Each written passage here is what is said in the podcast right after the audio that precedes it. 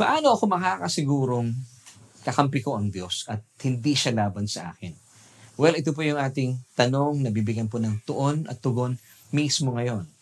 At uh, gusto po namin malaman kung ano yung mga palagay sa ating katanungan ito. At ito nga po ay magaganap at pag-usapan na natin. Dito yan sa ating programa.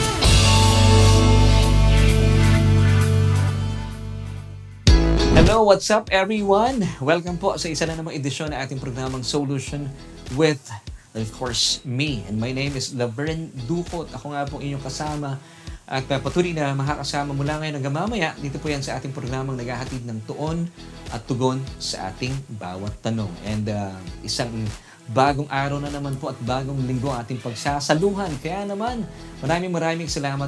Ako po'y tuwang-tuwa. Kayo po'y nandyan na naman para samahan ako.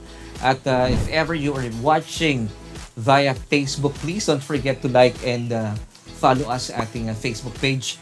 And uh, if ever kayo naman po ay kasama namin at nanonood via our YouTube channel, please consider subscribing. Kung hindi pa po ay nagsusubscribe, please.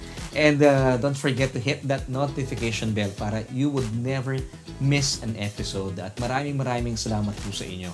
At ang akin pong puso, amin pong dalangin ay sabay-sabay po tayong matuto kahit man lang sa loob ng ilang minuto.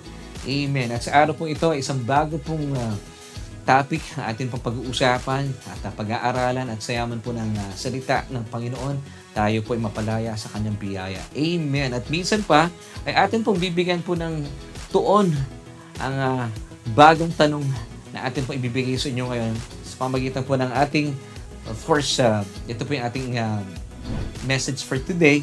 It's entitled, God is for you today. At then, once again, narito po yung ating tanong na bibigyan po sa atin ng tugon mismo ng ating Panginoon. So, paano po tayo makasisigurong kakampi natin ng Diyos? at hindi siya laban sa atin. So what do you think? Ano po ang inyong mga palapalagay, puro-puro at damdamin ugnay po sa tanong na ito. At kung meron po kayong nais pong ipabatid o ibigay uh, alam po sa amin na uh, kasagutan, pwede niyo pong ilagay ang inyong damdamin, ang inyong uh, nais pong ipabatid sa atin sa atin pong uh, comment section. At ito po ibang puso namin papasalamatan dahil naisin po namin makarinig ng inyong mga nararamdaman ugnay po sa ating katanungan. Once again, paano ako makasisigurong kakampi ko ang Diyos at hindi siya laban sa akin? So, ano po sa inyong palagay? At uh, syempre pa, excited na po ako. Simulan na po natin ating mga pag-uusapan. Dito lang yan sa ating ha, Bible Study Online. Hatid sa inyo. Syempre pa, ang ating programa.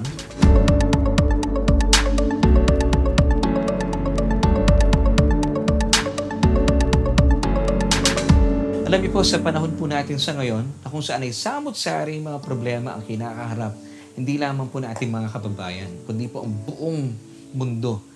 At dumagdag pa itong problema ng COVID-19. At talaga naman po marami po mga tao sa ngayon ang pinahirapan na walang ng trabaho, ng kabuhayan, and even po yung mga mahal sa buhay po nila ay uh, nawala rin po sa mundong ito. Marami po sa mga um, kamag-anakan po natin ang um, lumisa na sa mundong ito at marami pong uh, mga kababayan din natin ang uh, nagatid po sa kalungkutan, depresyon, dahil po sa mga pagbabago na ganap sa ating buhay sa nakalipas na mahigit isang taon na. So maliban po sa mga problema ating kinakaharap, sabi nga po na ating mga kababayan, dumagdag ka pa COVID-19 na naghahatid po sa kanila ng sobrang kalungkutan. At uh, alam niyo po ba, hindi lamang po ang uh, ating mga kababayan na wala pang relasyon sa Diyos, ang ganito po ang nararamdaman. Ang nakalulungkot na katotohanan, maging ang ating pong mga kaibigan, mga kababayan, mga mananampalataya, ay ganito rin po ang kanilang pakiramdam, nalulungkot, sobrang nalulumbay, at uh, binabalot po ang kanilang puso ng pangamba at takot dahil hindi po nila matiyak kung ano po ang uh, magaganap sa dako paroon at sa kinabukasan. Well, kaibigan, kung kayo po ay uh, ganito rin po ang nararanasan sa ngayon kung kayo po'y walang relasyon sa Diyos, well, I would say it's but natural kung ito po ang inyong nararamdaman dahil kung kayo po'y walang relasyon sa Diyos, talaga pong mararanasan po natin ito. Pero manatili po kayo nanonood dahil meron po akong mabuting balita para sa inyo. Kung naisin po nyo makawala na sa ganitong pakiramdam at mamuhay po na may kapayapaan at kapahingahan at kagalakan sa buhay nito, meron pong napakagandang paanyaya sa inyo ang Diyos. Kaya mamaya po, ay uh, meron pong paanyaya sa atin ng Diyos. Huwag po kayong bibitaw sa ating pag-aaral. At uh, sa atin naman po mga kababayan, kung kayo po ay isa ng uh, mananampalataya, pero patuloy pa rin po ninyong nararanasan ang um, sobrang kalungkutan, pangamba sa buhay, at tila napapatanong ka na, kakampi ko ba ang Diyos o siya ba ay laban sa akin dahil marahil ang pakiramdam mo ang uh, mga kaganapan sa buhay ay parang wala na pong tigil ang pagdating ng problema and then problema na naman, sumabay pa itong COVID-19 at dahil nga po sa mga pangyayaring ito, ang pakiwari po na ating mga kapatiran ay tila napakalayo po ng Diyos. Kaya po pinag-uusapan natin sa ating episode today na alamin po natin, kakampi ko ba talaga ang Diyos? Ang Diyos ba ipanig sa akin?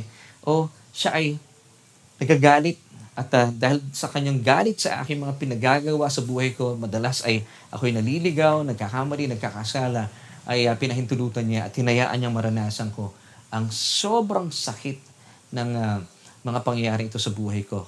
Kabilang na ang COVID-19 at sa mga pagbabagong nararanasan po natin sa mga nakalipas na panahong ito. So alamin po natin, kasi kung hindi po ito magiging malinaw sa atin, ang tugon sa ating mga katanungan ito, nagiging sanhi po ito tuloy na lalo tigit ang mga mananampalataya, lumalayo po sa Diyos. At sila po ay uh, nangingiming lumapit sa Diyos at naapektuhan po even po yung ating mga prayer life. Hindi po ba? Kasi kung meron po tayong baling kaisipan ugnay sa Diyos, eh bakit ka palalapit sa Diyos para manalangin? So alamin po natin sa episode natin sa araw pong ito, kung talaga bang panig sa atin ng Diyos o tila galit sa akin ng Diyos, kaya naman hindi na lang ako lalapit sa Kanya. Dahil alam kong hindi naman siya natutuwa po sa akin. At uh, importante po na mabatid po natin ano ba talaga ang tugon sa likod po ng katanungan ito. Once again, yung tanong po natin, paano tayo makasisigurong kakampi natin ng Diyos at hindi siya laban sa atin. So gusto niyo po bang malaman ang tugon dito na galit ba ang Diyos sa akin o hindi? So manatili po hinakatutok at sinisigurado ko po sa inyong mapapagpala po kayo sa ating mga pag-uusapan. Unfortunately, many believers today are still wondering if God is really for them. Even though sinasabi po at uh, ipinapaalala po sa atin ng Romans 8.31 ang magandang uh, pangako sa atin ng Diyos. At basahin po natin. What then shall we say to these things? If God is for us, who can be against us? Once again, sabi po ng talata, what then shall we say to these things? If God is for us, who can be against us? Well, the good news is, this passage does not tell us na maybe God is for us. Hindi po yun ang sinasabi ng talata. Or hopefully, God is for us. Hindi po yun ang sinasabi ng talata. Malinaw na sinasabi po once again in Romans 8.31 that God is for us. Now, if God is for us, my question is, who can be against us? Hindi po ba nakakatuwa na panghawakan po ang uh, pangako ito sa atin ng Diyos? Kung ang Diyos po ay panig sa atin at siya po ay hindi laban sa atin, sino po ang magtatagumpay laban sa atin? So indeed, if God is for you, so who can be against you? Well, the answer is, wala pong magtatagumpay laban sa iyo bilang anak ng Diyos. Kung meron ka mga pag-aalinlangan, kung galit nga ba sa inyo ang Diyos, kasi marami po mga mana ng palataya sa ngayon, pag tinanong nyo at magkaroon kayo ng eksperimento, kasi po once upon a time, I uh, did an experiment with uh, my uh, co-employees. Tinanong ko sila, sa tingin mo galit sa iyo ang Diyos? Well, ang pangkaraniwan mo sagot nila sa akin, hindi man galit, pero alam ko hindi siya natutuwa sa akin. Ito po yung pangkaraniwang tugon po ng mga believers today. Pero, of course, yung mga unbelievers, pag tinatanong po natin sila, sa tingin mo galit sa iyo ang Diyos? They would tell you, uh, majority, of course, galit sa akin ng Diyos kasi hindi sila hindi siya natutuwa sa akin. Ang dami kong kabuktutan na ginagawa. Which is but natural. But the good news is, alamin po natin, ano bang sinasabi ng Biblia? Ito po gusto kong kausapin ng mga unbelievers. Kung kayo po'y wala pang relasyon sa Diyos, marahil kaya kayo lumalayo sa Diyos dahil meron kayong thinking na, ay galit sa akin ng Diyos eh. But I've got good news for you. Kaya nga po ang uh, Ebanghelyo ay punong-puno ng mabuting balita. Dahil sa mabuting balita, wala pong masamang balita. 2 Corinthians chapter 5 verse 19 tells us, That is that God was in Christ reconciling the world to Himself. See mga kapatid, God is reconciling the world to Himself. So ibig sabihin, wala na pong problema ang Diyos sa mundo. Ang problema lang, yung mundo sa Kanya, yung mga tao. Ayaw pong lumapit. Pero sa Diyos, wala na pong problema. So, ang problema sa tao, bakit po lumalayo ang tao? Because meron po silang maling kaisipan. Now, bakit po sila may maling kaisipan? Dahil meron po silang maling napakinggan. Pero dahil nakikinig ka sa ngayon, ito pong good news na ito, patuloy mong i-absorb ang mga katotohanan. Patuloy po natin basahin yung talata. Not imputing their trespasses to them and has committed to us the word of reconciliation. So, God is not imputing your trespasses against you. Ibig sabihin, sa wikang uh, Tagalog eh, sabi po ng talata, hindi po ibibilang na ng Diyos ang inyong mga kasalanan laban sa inyo because God today is um, giving you the message of reconciliation. So wala po sa bokabularyo ng Diyos ang salitang condemnation but salvation and reconciliation. So kapatid, kung kayo po ay for the longest time lumalayo kayo sa Diyos, it's about time to change your mind hindi po galit sa inyo ang Diyos. But actually, God is reconciling the world to Himself. God is reconciling you to Himself. And bakit kamo? Kasi nga po, hindi na po ibibilang ng Diyos sa inyo ang inyong mga kasalanan. Because once upon a time, lahat po nating mga kasalanan ay ibinilang na sa katawan ng ating Panginoong Jesus, ang bugtong na anak ng Diyos. Kaya wala na po siyang dahilan na magalit pala laban sa iyo. Sundan pa po natin ang isa pang mga tala, na isa pang talata, ito po ay para naman sa iyo, kapatid, bilang isang mananampalataya. Kung ikaw ay nagdududa kung galit sa iyo ang Diyos, this uh, verse is for you. And uh, actually, this is the main clause of the New Covenant. Hebrews 8 verse 12, For I will be merciful to your unrighteousness. Gawin po natin personal yung verse. And your sins and your lawless deeds, sabi ng Diyos, I will remember no more. Amen. Bakit po kaya nangyari po ito? Because once upon a time, 2,000 years ago, lahat po ng ating mga kasalanan were imputed on the, uh, upon the body of Jesus Christ. At lahat po na ito ay inangkin po niya. Lahat po ng hindi mabubuting bagay para pumapa sa atin ang lahat ng mabubuting bagay. Of course, which we do not deserve. Ang pag-angkin po ng Panginoong Jesus ng mga bagay na hindi mabuti ay hindi po ito marapat sa Kanya. Ang tawag po dito ay biyaya. So pakatandaan na ang lahat po ng mga pangako ito sa atin ng Diyos ay uh, talaga mapanghahawakan po natin. Amen.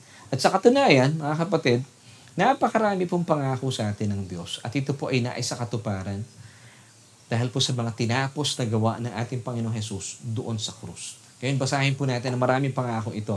2 Corinthians 1 verse 20 tells us, For all the promises of God In Jesus are yes, and in Him, amen, to the glory of God through us. So ang mabuting balita po dito, from Genesis until Revelation, lahat po ng mga pangako ng Diyos kay Heso Kristo, kasama po tayo, kabilang tayo sa mga pangako ito. Now, someone asked me, what about yung mga curses? Well, kapatid, this is good news. Yung mga sumpa, ay hindi na po tayo kabilang dito. Alam niyo kung bakit? Because once upon a time, inangkin po ng ating Panginoong Jesus ang lahat ng sumpa na sanay kabilang uh, na sana po para sa atin. Amen. Kaya nga po ang ebanghelyo po ay good news. Euangelion. Gospel. Good news. Wala pong bad news sa good news. Kaya po pag narinig po ito ng bawat isa, ay talaga naman po mapapatalon sila sa tuwa, sa kagalahan. Amen. So tuloy po natin. At uh, pakatandaan po natin ang lahat po ng mga pangako ng Diyos sa atin dahil po kay Kristo ay amen at oo. At ito po ay na isa katuparan at uh, ito po ating mapapanghawahan sa ngayon dahil po sa mga tinapos na gawa ng ating Panginoong Jesus doon sa krus. Amen. So narito po mga pangakong marapat po nating angkinin. Ang uh, katuparan po nito ay uh, dahil po sa mga tinapos na gawa ng ating Panginoon at papapanghawakan po natin ito even until today, mga kapatid, at magpakailanman, even po yung COVID-19, tayo po ay may proteksyon dahil po sa ginawa ng ating Panginoong Jesus kung saan inangkin po niya ang uh, lahat ng sakit at karamdaman na sana ay para sa atin. So basahin po natin ilan po sa mga matitinding pangako sa atin ng Diyos na dapat po pinangahawakan natin. Psalm 91 verses 1 until 7. He who dwells in the secret place of the Most High shall abide under the shadow of the Almighty. Verse 2. I will say of the Lord, He is my refuge and my fortress, my God, in Him I will trust. Surely He shall deliver you from the snare of the fowler and from the perilous pestilence. Verse 4 He shall cover you with his feathers, and under his wings you shall take refuge. His truth shall be your shield and buckler. You shall not be afraid of the terror by night, nor of the arrow that flies by day. Verse 6 Nor of the pestilence that walks in darkness, nor of the destruction that lays waste at noonday. And verse 7, A thousand may fall at your side and 10,000 at your right hand. But it, gawin po natin COVID-19 yung it dito, eh, at lahat po ng variants ito, shall not come near you. Ito po yung promise po sa atin ng Diyos. Amen. Dahil, kakampi po natin ang Diyos. Hindi po siya laban, laban sa iyo. Now, paano po naganap ang lahat ng to? All because of the finished work of Christ on the cross. So once again, sa krus po, naganap doon yung tinatawag na divine exchange. Lahat po na hindi mabubuting bagay, inangkin po na ating Panginoon, which of course, He uh, did not deserve. So that today, we receive all the blessings and favors we do not deserve. Ang tawag po dito ay undeserved, unmerited, and unearned favor. Amen. This is grace, G-R-A-C-E. Amen. So, mga kapatid, talaga pong mahal na mahal tayo ng Diyos.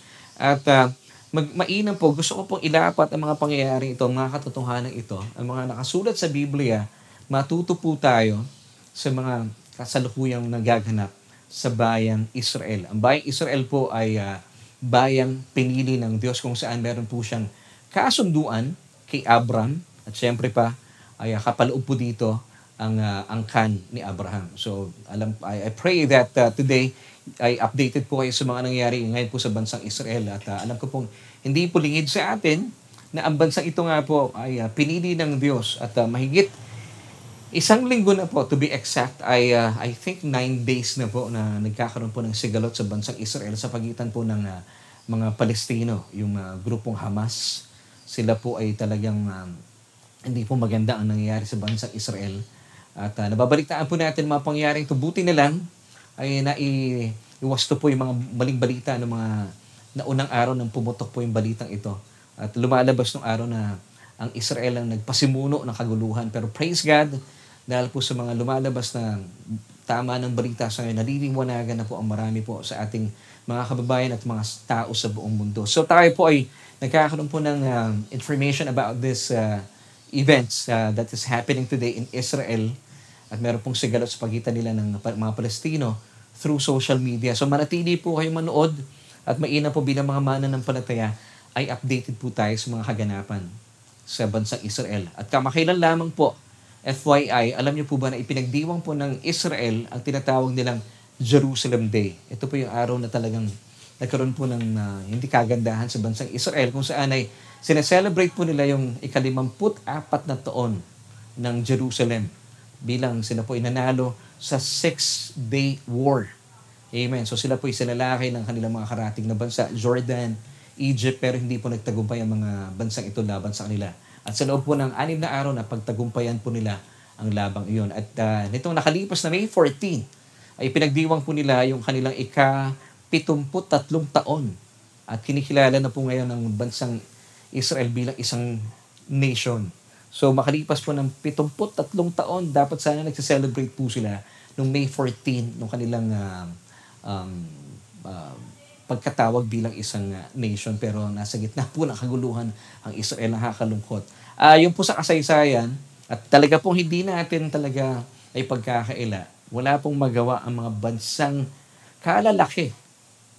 Hindi po nila madaig-daig at hindi po sila magtagumpay laban sa Israel. Ito po yung napapalagiran ng mga malalaking bansa, namely Iran, nandyan po ang Libya, nandyan ang Turkey, Sudan, and of course, yung sa up north, yan, yan po ang Russia.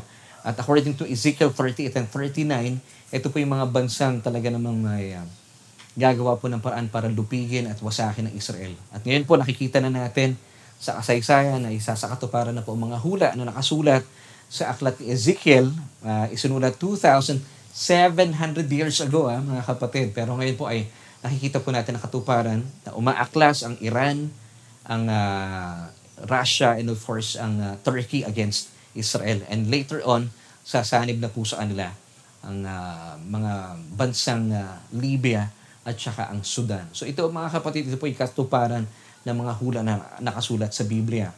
At uh, ang katotohanan, uh, ayon po sa kasaysayan, napakalalaki po ng mga bansang ito, pero hindi po silang magtagumpay laban sa napakaliit na bansang Israel. Kung ito po ang Israel, ganyan kaliit, ang lalaki po ng mga bansa sa paligid nito. Lalo na ang Russia, napakalaki. At hindi po talaga magtagumpay ang mga ito. Takot na takot sila sa napakaliit na bansang ito. And even po ang uh, ang tanong po ng maraming tao, bakit kaya galit na galit ang mga bansang ito sa Israel? Well, I believe, isang matibay po na kasagutan dyan, galit po ang Diablo sa Israel. Alam niyo kung bakit? Kasi Israelita po ang Messiah, ang ating Panginoon Heso Kristo. So talaga pong aabangan po natin ang mga mangyayari sa mga susunod na panahon at sa mga darating pang panahon. Now, kaya pala sabi ng Biblia in Luke chapter 12 verse 32, Do not fear, little flock. Napakalit ng Israel. No? Ang liit. For it is your Father's good pleasure to give you the kingdom. So kung ito po ang pinangahawakan din ng bansang Israel, mainam po, tayo po mga mananampalataya, at kanina po na-establish na po natin na hindi po galit sa inyo ang Diyos bagkos ay nakampi natin ang Diyos, nasa panig natin ang Diyos. Ganoon din po ang kinin natin ng talatang ito. Luke chapter 12 verse 32, Do not fear, little flock, for it is your Father's good pleasure to give His kingdom. Marahil meron po kayong kinakaharap ng mga problema sa ngayon. Meron din po kayong mga Iran, mga Turkey, Sudan, Libya, and Russia sa paligid po ninyo. Napapaligiran kayo ng samot-sari mga problema. Dumagdag pa dyan ng COVID-19. Pero panghawakan po natin, gaya po ng Israel, hindi po siya malupig-lupig dahil pinangahawakan po niya, siya ay piniling bansa ng Diyos. Now, alamin pa po natin as we uh, move on sa ating pinag-uusapan. Alam niyo po ba na mas sigit po tayong pinagpala at uh, tayo po ay nakapaloob sa isang mas magandang kasunduan kumpara po sa kasunduan na meron po ang Israel sa ngayon. Dahil po ang karamihan sa Israel, majority po talaga, hindi po nila kinikilala ang ating Panginoong Jesus bilang kanilang Mesaya. Samantalang tayo po, talagang pinangahawakan natin na ating tagapagligtas, walang iba, ang pangalan atin po itinataas, ang pangalan ng ating Panginoong Jesus. Bagaman ang Israel, hindi po nila kinikilala ang Panginoong Jesus bilang Mesaya na dumating na. Pero dahil po nakipagtipan ang Diyos kay Amang Abram, ito po ay kanyang pinangahawakan until today. Amen. So mga kapatid, tanong po na marami, bakit po kaya hindi madaig-daig ng uh, karating na bansa, malalaking bansang ito, namely Iran, um, Libya, Turkey, Russia, at uh, Sudan. Kasi later on, ito po mga bansang itong binanggit ko ay magsasanib puwersa na po sa tatlong bansang ito, ang Iran, Turkey at saka Russia. Hindi po sila magtagumpay at uh, naranasan din po ito ng uh, mga kumalaban din sa sa Israel before, ang Jordan and even ang Egypt, hindi po sila nagtagumpay. So bakit po kaya? Well, the answer is dahil mayroon pong naganap na kasunduan sa pagitan nila ni Abraham. Amen. At ito po yung mababasa natin in Genesis chapter 12 verses 2 to 3. I will make you a great nation. Ito po ang pangako ng Diyos kay Abram. I will bless you and make your name great, and you shall be a blessing. I will bless those who bless you, and I will curse him who curses you. And in you all the families of the earth shall be blessed. Now, take note. Kung inyo po mapapansin, let's go back to verse 3 of uh, Genesis chapter 12. Muli po sabi ng talata, I will bless those who bless you, and I will curse him who curses you. Sabi po ng talata, I will bless those. If you have noticed, those is plural. So yung blessing po talaga, sabi ng Diyos, I will bless. Pag pinag-usapan ng blessing talaga gusto ng Diyos, marami napapagpala. Ito po ang puso ng Diyos. Ganito po siya kagalante. Pero sabi po ng talata, as we move on, and I will curse him who curses you. Pagdating po dun sa curse, naging singular, him. Yung sa blessing, those. Pagdating po sa curse, naging him. And I will curse him who curses you. Now, ano pong gustong sabihin po ng Diyos sa atin? mula po sa talatang ito. Once again, this is Genesis chapter 12 verse 3. Ibig lamang pong sabihin ng uh, Diyos dito na seryoso po ang Diyos sa kanyang pakikipagkasunduan kay Abram at sa kanyang pong lahi.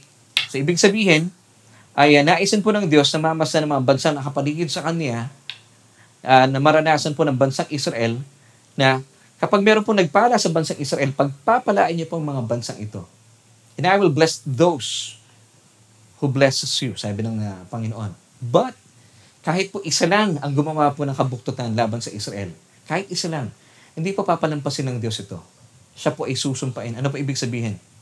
Tapat po ang Diyos sa kanyang pangako. Hindi po siya naapektuhan kahit isa yan. Kasi yun po yung kasunduan niya. Eh.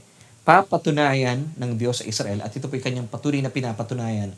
At naisin po ng Diyos na mamasdan, masaksihan ng mga bansa sa buong mundo, lalo tigit yung mga bansa kumakalaban sa Israel, kung paano po siya dakila at tapat sa kanyang mga pangako. At ito nga po ay mula po noong Genesis chapter 12, verses 2 to 3 na ibinigay po niya noon pa man sa panahon ng Abraham. Abraham pa po si Abraham dito. Hanggang sa ngayon, nasasaksihan po ng ating mga mata ang mga pangyari ito. It, it goes to show na talaga pong tapat at totoo ang, ang Diyos kapag siya po'y nakipagkasunduan. Amen. So mga kapatid, maganda pong pag-usapan natin ito. At uh, ito nga po ang maganda pong pinangahawakan din ng bansang Israel. Alam po nila, bilang bansang Israel, sila po ay may tipanan sa pamagitan ng kanilang amang si Abraham at panghahawakan nila na sino mang magpala sa kanila ay pagpapalain ng Diyos ni Yahweh. Pero siyang, pag sinabing siyang singular, siyang gumawa ng kabuktutan at lumaban-laban sa Israel ay tiyak pong mapapahamak. Bakit? Dahil ang taong ito, kahit nag-iisa lang, ay talagang seryoso po ang Diyos, siya ay susumpain ng Diyos. At ito nga po yung uh, pinangahawakan ng mga Israelita. Kaya po wala po silang katakot-takot. Napapansin po natin. And even po yung namumuno sa kanilang Prime Minister, si Netanyahu, hindi po siya natatakot. Why? Because pinangahawakan po niya ang Psalm chapter 121 verse 14. Behold, he who keeps Israel shall neither slumber nor sleep. Pinapanghawakan po niya ang tagapagtanggol at tagapagbantay ng Israel ay hindi natutulog at palagi ang gising. Amen. So, even po itong prime minister ng Israel ng Israel, hindi po siya mananampalataya, hindi po siya believer ni Yeshua. Pero meron siyang pinangahawakan.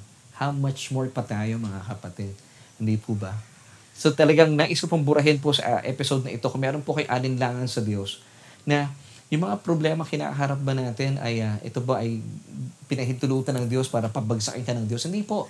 Nais po, maki- nais po ipakita sa iyo ng Diyos. Ito po yung mga yung mga bansang malalaki kagaya po ng Israel na nakapaligid sa iyong, sa iyong buhay. Pero panghawakan mo, kailanman hindi po ito magdatagumpay laban sa iyo. Gayun din po ang nararanasan ng bansang Israel sa mga panahon ito. Bakit? Kasi gaya po natin, ang Israel, panig po, uh, panig po ang Diyos sa Israel. Ganyan din po tayo. Kakampi natin ng Diyos. Hindi natin siya kalaban. Amen. Ikaw ay mahal ng Diyos. Amen. So bakit po kaya pinili ng Diyos ang bansang Israel sa dinami-dami ng bansa sa mundo. Napag-isip-isip po ba ninyo to? Well, ang uh, sagot po dito, pinili nga po ng Diyos at inibig ang bansang Israel, hindi po dahil sa marami sila. Sa, sa katunayan, napakakaunti po ng bansang ito. Sila po ang pinakakaunti sa lahat. Deuteronomy 7 verse 7 tells us, The Lord did not set His love on you, nor choose you, because you were more in number than any other people for you were the least of all peoples. So, hindi po pinili ng Diyos ang Israel dahil mayaman at makapangyarihan po sila. Hindi po. Ipinak- ipinapakita po ng uh, Diyos sa atin, ang Israel, sa mapa napakaliit. Talagang sobrang liit. At ito po, napapaligiran siya ng kanyang mga kalabang bansa. Sobrang lalaki. Ngayon, ano pong purpose ng Diyos? Upang ipakita at pahayag po ng Diyos sa lahat ng mga tao sa buong mundo na kanyang, nasa kanya po nagmumula ang lakas at tagumpay ng Israel. Hindi po dahil sa kanilang kakayahan, hindi po dahil sa kanilang kapangyarihan at uh, kalakihan. Actually, hindi nga sila malaki. At ganito po ang pamantayan ng Diyos. Dahil kung pumili po ang Diyos sa mga bansang malalaki gaya ng Amerika, ng China, or Russia, alam niyo mahihirapan po tayong mapaniwala na talagang ang Diyos ang kumikilo sa Israel. Bagaman ha, marami pa rin po tao sa akin na hindi po talaga magkamayaw at hindi nila maisip bakit nagtatagumpay ang Israel sa mga kumakalaban sa kanyang bansa. Nasa Biblia po ito, and even po yung mga kumakalaban sa bansang Israel, tila hindi po sila nadadala. Bakit? Hindi sila naniniwala sa Biblia. Pero mga kapatid, I'm telling you this, nakasulat po kasi sa Biblia. Pinili po siya, ang bansang Israel, ng Diyos. At kailanman, hindi po siya malulupig at madadaig ng sino mang bansa dahil pinili po siya ng Diyos. At dahil dito, Kapag nakita po natin na sadyang nagtatagumpay anumang panahon at pagkakataon ng Israel, ang lahat po ng papuri ay ibibigay natin sa Diyos. Dahil sa sobrang liit po ng bansang ito, makikita natin yung lakas at ang tagumpay nila ay hindi po nagmumula sa kanila. Hindi sa kanilang kapangyarihan, hindi dahil sa sila mayroong mga matitinding um, um, uh, IDF or yung uh, kanilang uh, uh, militar. Hindi po yung kanilang gobyerno. Hindi po.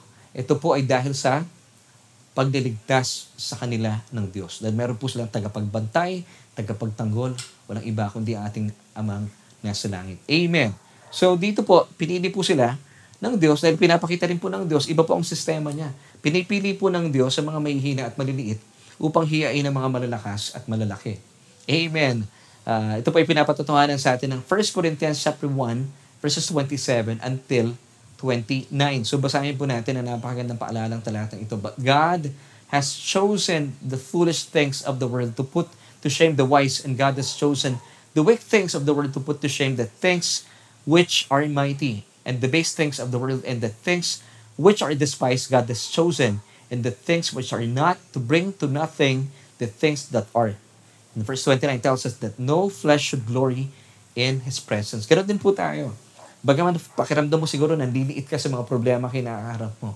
Pero kapag pinag, pinanghawakan mo, kakampi ko ang Diyos, nasa panig ko ang Diyos, mga kapatid. Ang pagliligtas na mararanasan mo, kaduluduluhan po nito. Talaga naman babanggitin mo sa Diyos ang papuri. Kasi nakikita mo, wala kang lakas, wala kang kakayahan gaya po ng Israel. Dahil meron po siyang kasunduan sa Diyos, mamagitan po ni Abraham. Pero tayo bilang mga mana ng panataya, mas mainam po yung kasunduan na meron tayo. Dahil po yung kasunduan niya kay Amang Abraham, ito po ay uh, biyaya din. Pero yung meron tayo sa ngayon, isang kasunduan sa pagitan ng Diyos at ng kanyang bugtong na anak. Alam niyo po ba ang kaibahan nito? Sa ngayon po tayo po ay kabilang sa isang mayaman, nananagana at purong biyaya ng Diyos. Ito po ay uh, na isa katuparan sa kamatayan ng ating Panginoong Heso Kristo. Established on better promises according to Hebrews 8 verse 6. So sabiang napakadakila po talaga at tapat at totoo po ng Diyos. Amen. Hindi po siya nagkukulang sa kanyang pangako. At uh, ito po ang uh, kinakailangan po nating makita. Ang kulang lang po sa ating mga mananampalataya ay pangkaraniwan po kasi na ma-magnify po natin yung mga problemang nakapaligid sa atin. Pero ang Israel, kilalang kilala po nila kung sino sila. Bagamat sila po ay napapaligiran ng mga bansang alam po nila na gusto silang lupigin, wasakin, at burahin sa mapa ng mundo. Pero hindi po sila natitinag. Alam niyo kung bakit? Hindi sila nasisinda kahit po malalaki ang mga bansang ito. Once again, namely Iran, um, Libya, Turkey, Sudan, and of course, Russia. Naku, pag nakita niyo naman po talaga kung gaano kalaki ng Russia, eh, mapapaisip ka, kakayanin ba ng Israel po ito? Well, sa kasaysayan, wala po makakapalag talaga sa Israel. Kung meron po kayong ganyan kalalaking mga mga problema sa inyong buhay, sa inyong paligid, sa inyong sa inyong uh, uh, lahat ng bahagi ng inyong buhay. Tingnan po natin ang mga kaganapan sa Israel.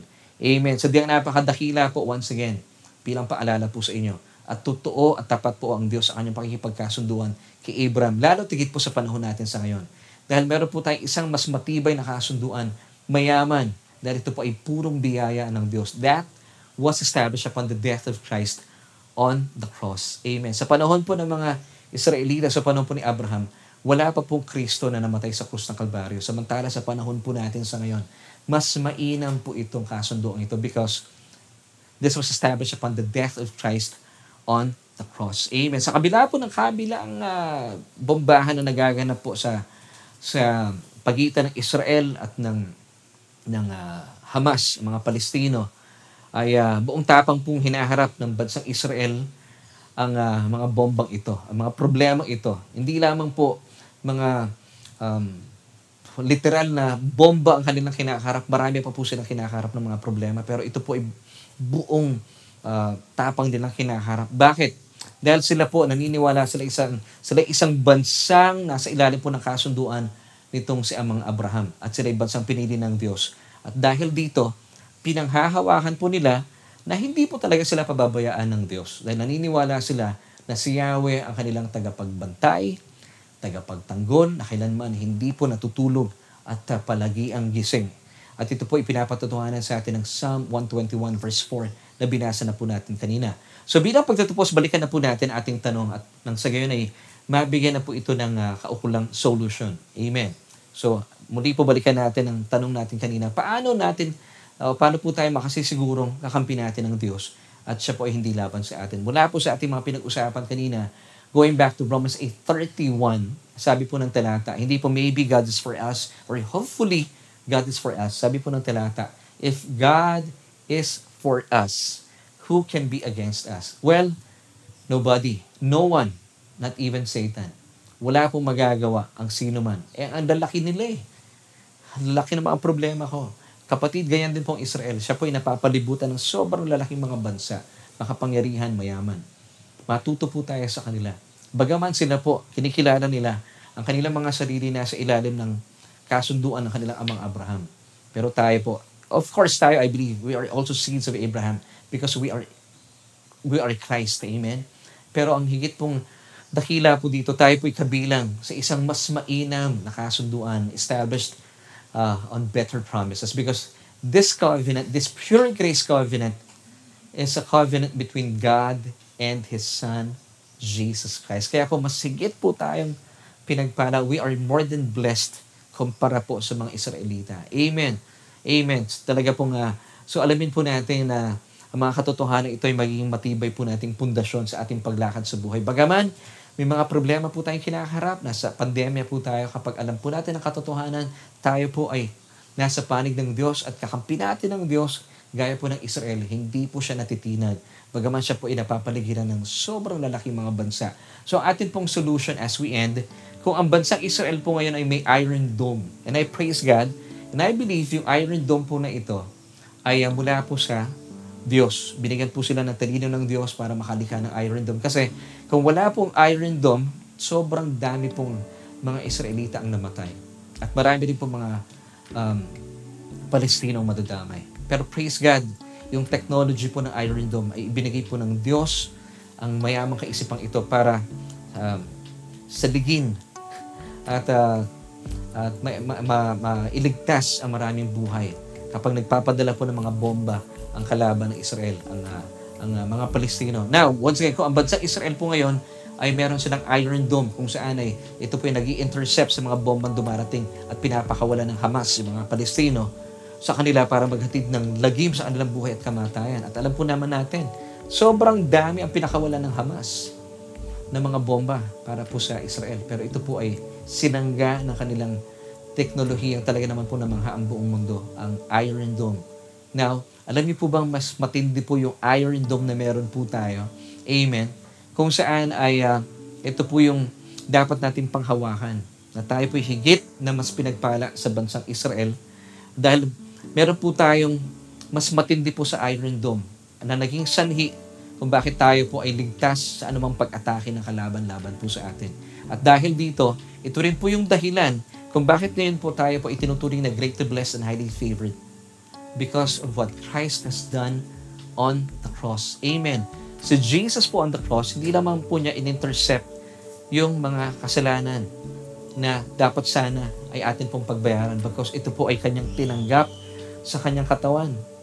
Ang mga kasalanan, pero hindi po natapos dito. Hindi lamang po mga kasalanan ang kanyang in-intercept o inangkin po sa kanyang katawan. Ito po ay minagnet po niya para sa kanya na lamang po magputuhan ng mga, mga kasalanan, ng mga kahihiyan, ang kahirapan, ang uh, sumpa ng kautusan na dapat sanay para sa atin. Mga kaibigan, bakit po ito hinayaan po ng Diyos? At ba't po niya ibinigay ang kanyang bugtong na anak? Para po ang kini ng mga bagay na ito, ang mga bagay na masasamang ito, at para uh, hindi na po natin maranasan at pagdusahan. Amen. Napakabuti po ng Diyos. Ito po nakita ko talaga na parang sabi ko nga kay, uh, kay Mami, sabi ko ma, yung Iron Dome ng Israel, no, parang ang ating Panginoon Jesus, na para hindi po masaktan ang minamahal na mamamayan ng Israel. Ang mga civilians, inangkin po ng Iron Dome, sinalag niya ang uh, mga bomba na sanay para sa mga civilians, sa mga tao. Pero higit po ang ginawa ng ating Panginoong Jesus doon sa krus ng Kalbaryo. Hindi lamang po niya uh, sinangga ang mga, ang mga bombang ito. Kasalanan, kahihiyan, kahirapan, sumpa ng kautusan. Bakos ito po'y kanyang inangkin sa kanyang katawan ay bilang bilang uh, kabayaran sa ating mga kasalanan na dapat sanay para po sa atin. Of course, this is grace mga kapatid. Ang lahat po ng mga masasamang bagay na ito, hindi po deserving ang ating Panginoon. So that today, makamit po natin ang lahat ng mga pagpapala at biyaya, which of course we do not deserve. At ito po ang tinatawag na biyaya, mga kapatid. Kaya po higit po tayong pinagpala sa mga mga mga Israelitang ito because we are we are under a better covenant established on uh, better promises. Mga kapatid, importante po maunawaan po natin ito. Na tayo po ay nalulumo sa buhay because hindi po natin pinaglalaanan ng panahon yung mga pagpapala na kamit na po natin. Because ang kadalasan, nakatuon po tayo sa mga problema ng buhay. So I pray this time, instead na mag-dwell po kayo sa mga problema, sa mga mga malalaking bansa na kapaligid sa inyo na kumakatawan sa mga problema. Ang Israel po, hindi po sila nakatingin sa mga bansa na nakapaligid sa kanila. Bagaman malalaki, makapangyarihan, pero nakatingin po sila sa kanilang tagapagbantay, sa kanilang tagapagtanggol. According to Psalm chapter 121 verse 4, na hindi natutulog at kailanman ay palaging gising. Ganon din po tayo. Bagaman marahil kapatid, meron po kayong mga problema kinakaharap sa inyong buhay, napakalalaki. Pero hindi po kayo pababayaan ng iyong tagapagtanggol, ng iyong tagapagbantay na kailanman hindi po siya matutulog dahil siya po'y palagi ang gising. Amen. Hindi lamang niya, ah, mga kapatid, hindi lamang po tayo pababayaan ng Diyos, hindi pa tayo iiwan ng Diyos. Mga kapatid, ano po ang ating mga pangahawahan na takot at pangamba? Palitan na po natin ating pag-iisip. Ituon po natin ang ating isipan, hindi po sa mga problema, kundi sa mga pangako sa atin ng Diyos. Amen. So, bilang pagtatapos, ay nakais na isa katuparan nga po ang lahat ng mga bagay na ito. Inangkin po ng ating Panginoong Heso Kristo na may tuturing natin, it's a type of uh, iron dome. Siya po ay naging iron dome doon sa krus ng Kalbaryo.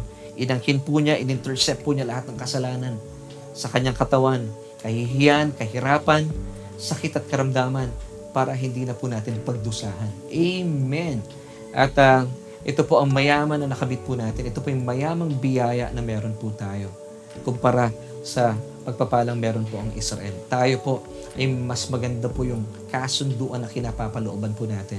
Ito po ay kasunduan muli sa pagitan ng Diyos at ng kanyang bugtong na anak na si Kristo Jesus. According to Hebrews 8 verse 6, But now he has obtained a more excellent ministry, inasmuch as he is also mediator of a better covenant which was established on better promises. Now, bakit better promises ang laan po sa atin ng new covenant of pure grace? This is a good question. The answer is found in 2 Corinthians chapter 1 verse 20. Once again, For all the promises of God in Him are yes, and in Him, amen, to the glory of God through us. So lahat po ng pangako ng Diyos from Genesis until Revelation ay para sa atin. Amen. Dahil po, ito ay nakamit natin sa ngayon on the basis of the finished work of Christ on the cross. Amen.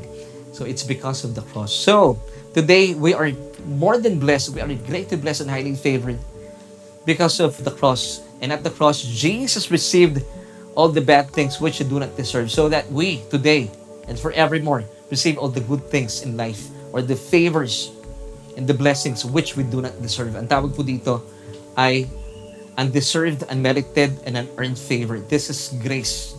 Amen. At kapag naunawaan po natin ang mga katotohanan ito, mga kapahayagan ito, God's goodness will lead us to repentance according to Romans 6 verse 14. So as a child of God, you have to be confident na kakampi natin ng Diyos.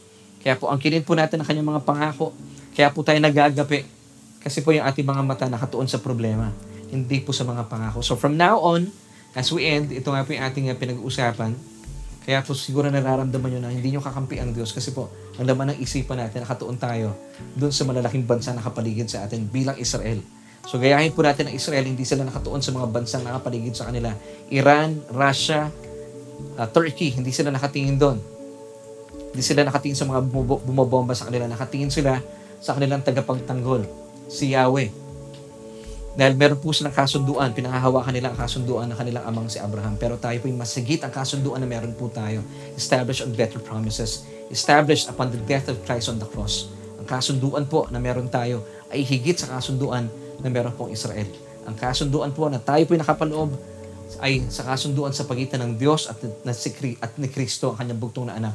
Ito po ay kasunduan ng purong biyaya ng Diyos. At uh, so as a child of God, be confident that uh, if God is for you, who can be against you? Wala po talaga magtatagumpay. At maging confident po tayo that every time God looks at you today, siya po ay masayang masaya, siya po ay uh, uh, talaga naman pong uh, uh, pleased with you because every time He looks at you today, He sees His, His Son in you because we are in Christ. Kaya po talagang confident na confident po tayo. You have to be confident. And 1 John chapter 4 verse 17 tells us, Love has been perfected among us in this. Why? because we may have this boldness until the day of judgment. So, so ibig sabihin, even po pagdating ng judgment, tayo po'y confident. Why? Because as Jesus is today at the right hand of God, so are we in this world. So God sees us in Christ. As Jesus is righteous today, so are we in this world. As Jesus is so blessed today, so are we in this world. As Jesus is holy today, so are we in this world. Ito po yung ating confidence. And now tell me, as we end, if God is for you, if Christ is for you, who can be against you? No one, not even Satan. Last verse for tonight, Isaiah 54 verse 17. No weapon formed against you shall prosper. Take note. Ito pong weapon is formed already. But ang pangako po ng Diyos sa atin, it will not prosper. Kung ito po ay baril na nakatutok po sa inyo, nakaporma na, may bala na, pero hindi puputok. Amen. Ito po yung pangako sa atin ng Diyos. And every tongue which rises against you in judgment, you shall condemn. Kung ano po yung mga problema na nakapaligid sa inyo, kondenahin niyo po. Sabihin niyo, I am the righteousness of God in Christ Jesus. Hindi ka magtatagumpay laban sa akin because I am greatly blessed and highly favored because I am deeply loved by God. So, every judgment that rises against you, you shall condemn. Why? Because sabi po muli ng talata, This is the heritage of the servants of the Lord. Ito po yung ating uh, kayamanan mula sa Diyos. And the righteousness is from me, says the Lord. The more po that you, you believe that you are now the righteousness of God in Christ Jesus, mga kapatid, no weapon that is formed against you shall prosper because kakampi mo ang Diyos. And all these things happen uh, because of the finished work of Christ on the cross. So mga kapatid, I pray na naging malinaw po sa atin ang mga biyaya at pagpapalang ito. Maraming maraming salamat po for joining me sa ating pag-aaral na ito at dalangin ko po na nagbigay po ito ng linaw sa atin na tayo po lumakad na may confidence dahil kakampi mo ang Diyos, siya po ay hindi laban sa iyo. Amen. At kapatid, gaya po na aking sinabi kanina, kung kayo po'y wala pang relasyon sa Diyos at marahil nararamdaman mo na parang napakalayo ng Diyos sa iyo, hindi po siya malayo sa inyo. Malapit po siya sa inyo. Actually, nais po niya kayong iligtas at uh, Gaya po ng sinabi ko kanina, according to 2 Corinthians chapter 5 verse 19, that is that God was in Christ reconciling the world to Himself. Naisan po niyang ma-reconcile po kayo sa, sa, sa, kanyang, sa Kanya, sa Diyos. Ibig sabihin, wala pong problema ang Diyos po sa inyo. So wala pong dahilan para kayo lumayo, lumayo sa Diyos. All you have to do is just put your faith in Him, in Christ, in His Son. If you have this urge, mga kapatid, of uh, committing yourself to God, huwag na po kayo magpatumpik-tumpik kung kayo po'y takot na takot na sa buhay na ito, it's about time na magpasya na po kayo. Tanggapin niyo po ang Panginoong Jesus and uh, maniwala po kayo. Patuloy ko po nararanasan isang buhay na ganap at kasaya-saya. Kaya po ako nagbabahagi at kaya po tayo nakakaroon ng Bible study because kung ano po yung naranasan namin as a family, gusto po namin maranasan din po ninyo. Sabi po in Romans 10 verse 9, that if you confess with your mouth the Lord Jesus Christ and believe in your heart that He was raised from the dead, you shall be saved. So all you have to do Just pray with me. Kung ano man po yung aking mga bibig kasi na panalangin, sabihan niyo po ako, sabihin niyo po ng malakas. Pwede po ba yon? So sabihin niyo po ito, mula po sa inyong mga puso, Panginoong Jesus, kinikilala ko po na ako po isang makasalanan at nangangailangan ng isang tagapagligtas. Kinikilala ko po sa oras po ito at tinatanggap kita bilang aking Panginoon at tagapagligtas. Inaangking ko po ang kapatawaran na inilaan mo na noon pa man, dalawang libong taon na nakakalipas. Maraming salamat po. Ako ay ganap ng pinatawad dahil sa iyong dugo na nabubo sa krus ng Kalbaryo. Inaangking ko rin po ang iyong kaloob na katwiran at buhay na walang hanggan.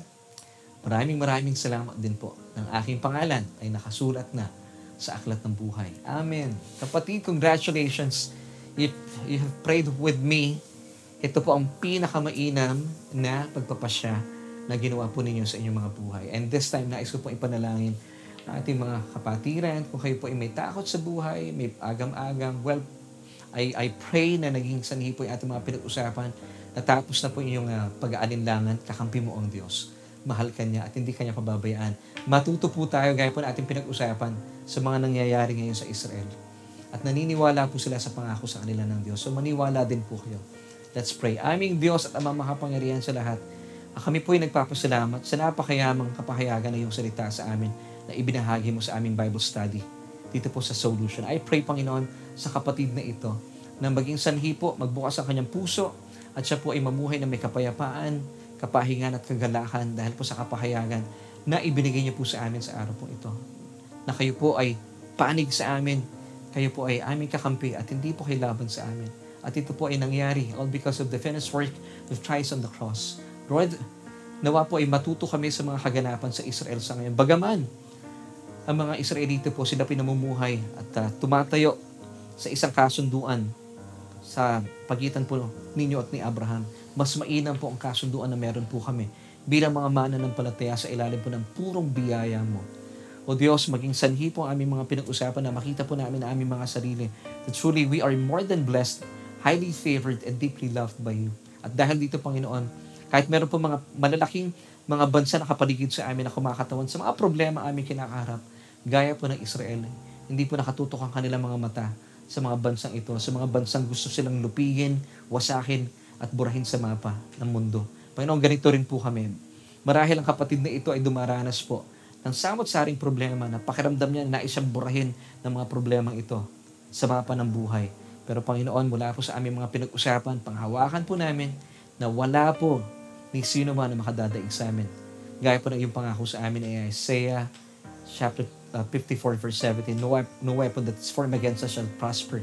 Dahil ito po ang, uh, ang kayamanan na hatid mo sa amin bilang mga naniniwala ng amin pong katwiran ay nagmumula sa aming Panginoon Heso Kristo. Salamat sa mga katotohanan ito. At amin po itong panghahawakan mula ngayon at magpakailan naman. Ito po aming panalangin at pagpupuri sa matamis sa pangalan ng aming Panginoong Jesus.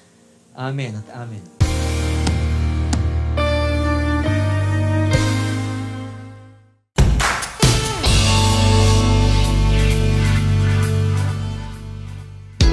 Well, kaibigan, maraming maraming salamat po for joining me at tayo po ay nasa huling bahagi na ng ating programa. Ito nga po ang Solution with Laverne Ducot at uh, ako nga po inyong nakasama at pansamantala tayo po muna yung magtatapos sa araw po ito. Hindi po magbabalik tayo bukas at uh, para ipagpatuloy po yung ating mga pag-uusapan. At dalayan ko po, kayo po yung napagpala sa ating mga pinag-usapan, please uh, send us your testimonies, mga pasasalamat sa Panginoon at kagalakan po namin na makarinig po ng mga testimonies po mula po sa inyo. At uh, sa ngalan po ng aking buong pamilya, kami po ay lubusan nagpapasalamat for joining us. At nilain ko po na magsama pa po kayo ng inyong mga kaibigan, mga kakilala, at uh, pagsaluhan po natin ng mayamang kapahayagan ng salita ng Diyos. At kung kayo po ay napagpala at naniniwala sa ating mga pinag-uusapan, pwede po bang pakishare yung ating programa nang sa gayon ay marami po mapagpala mula po sa mga mayamang kapahayagan ng salita ng Diyos. At matuto rin po tayo mula sa mga kaganapan at nangyayari ngayon sa bansang Israel na sa totoo lang, mas sigit po tayo na pinagpala sa kanila dahil mas mainam po yung kasunduan na meron tayo sa ngayon. Mayaman, nananagana dahil tayo po ay nasa ilalim ng purong biyaya ng Diyos. Ito po ay isang kasunduan sa pagitan ng Diyos at ng kanyang butong na anak. A promise established on uh, uh, a, a, a covenant that is established on better promises. Amen. Hebrews 8 verse 6. Amen. So mga kapatid, muli po magkita-kita po tayo bukas uh, sa Facebook uh, alas 7.30 ng gabi at magtawag pa po kayo ng mga, mga kaibigan. Thank you for joining us once again. At bilang pagtatapos narito po, iwan ko sa inyo ang 3 John chapter 1 verse 2. Beloved, I wish above all things that you may prosper and be in health even as your soul prospers. Bye!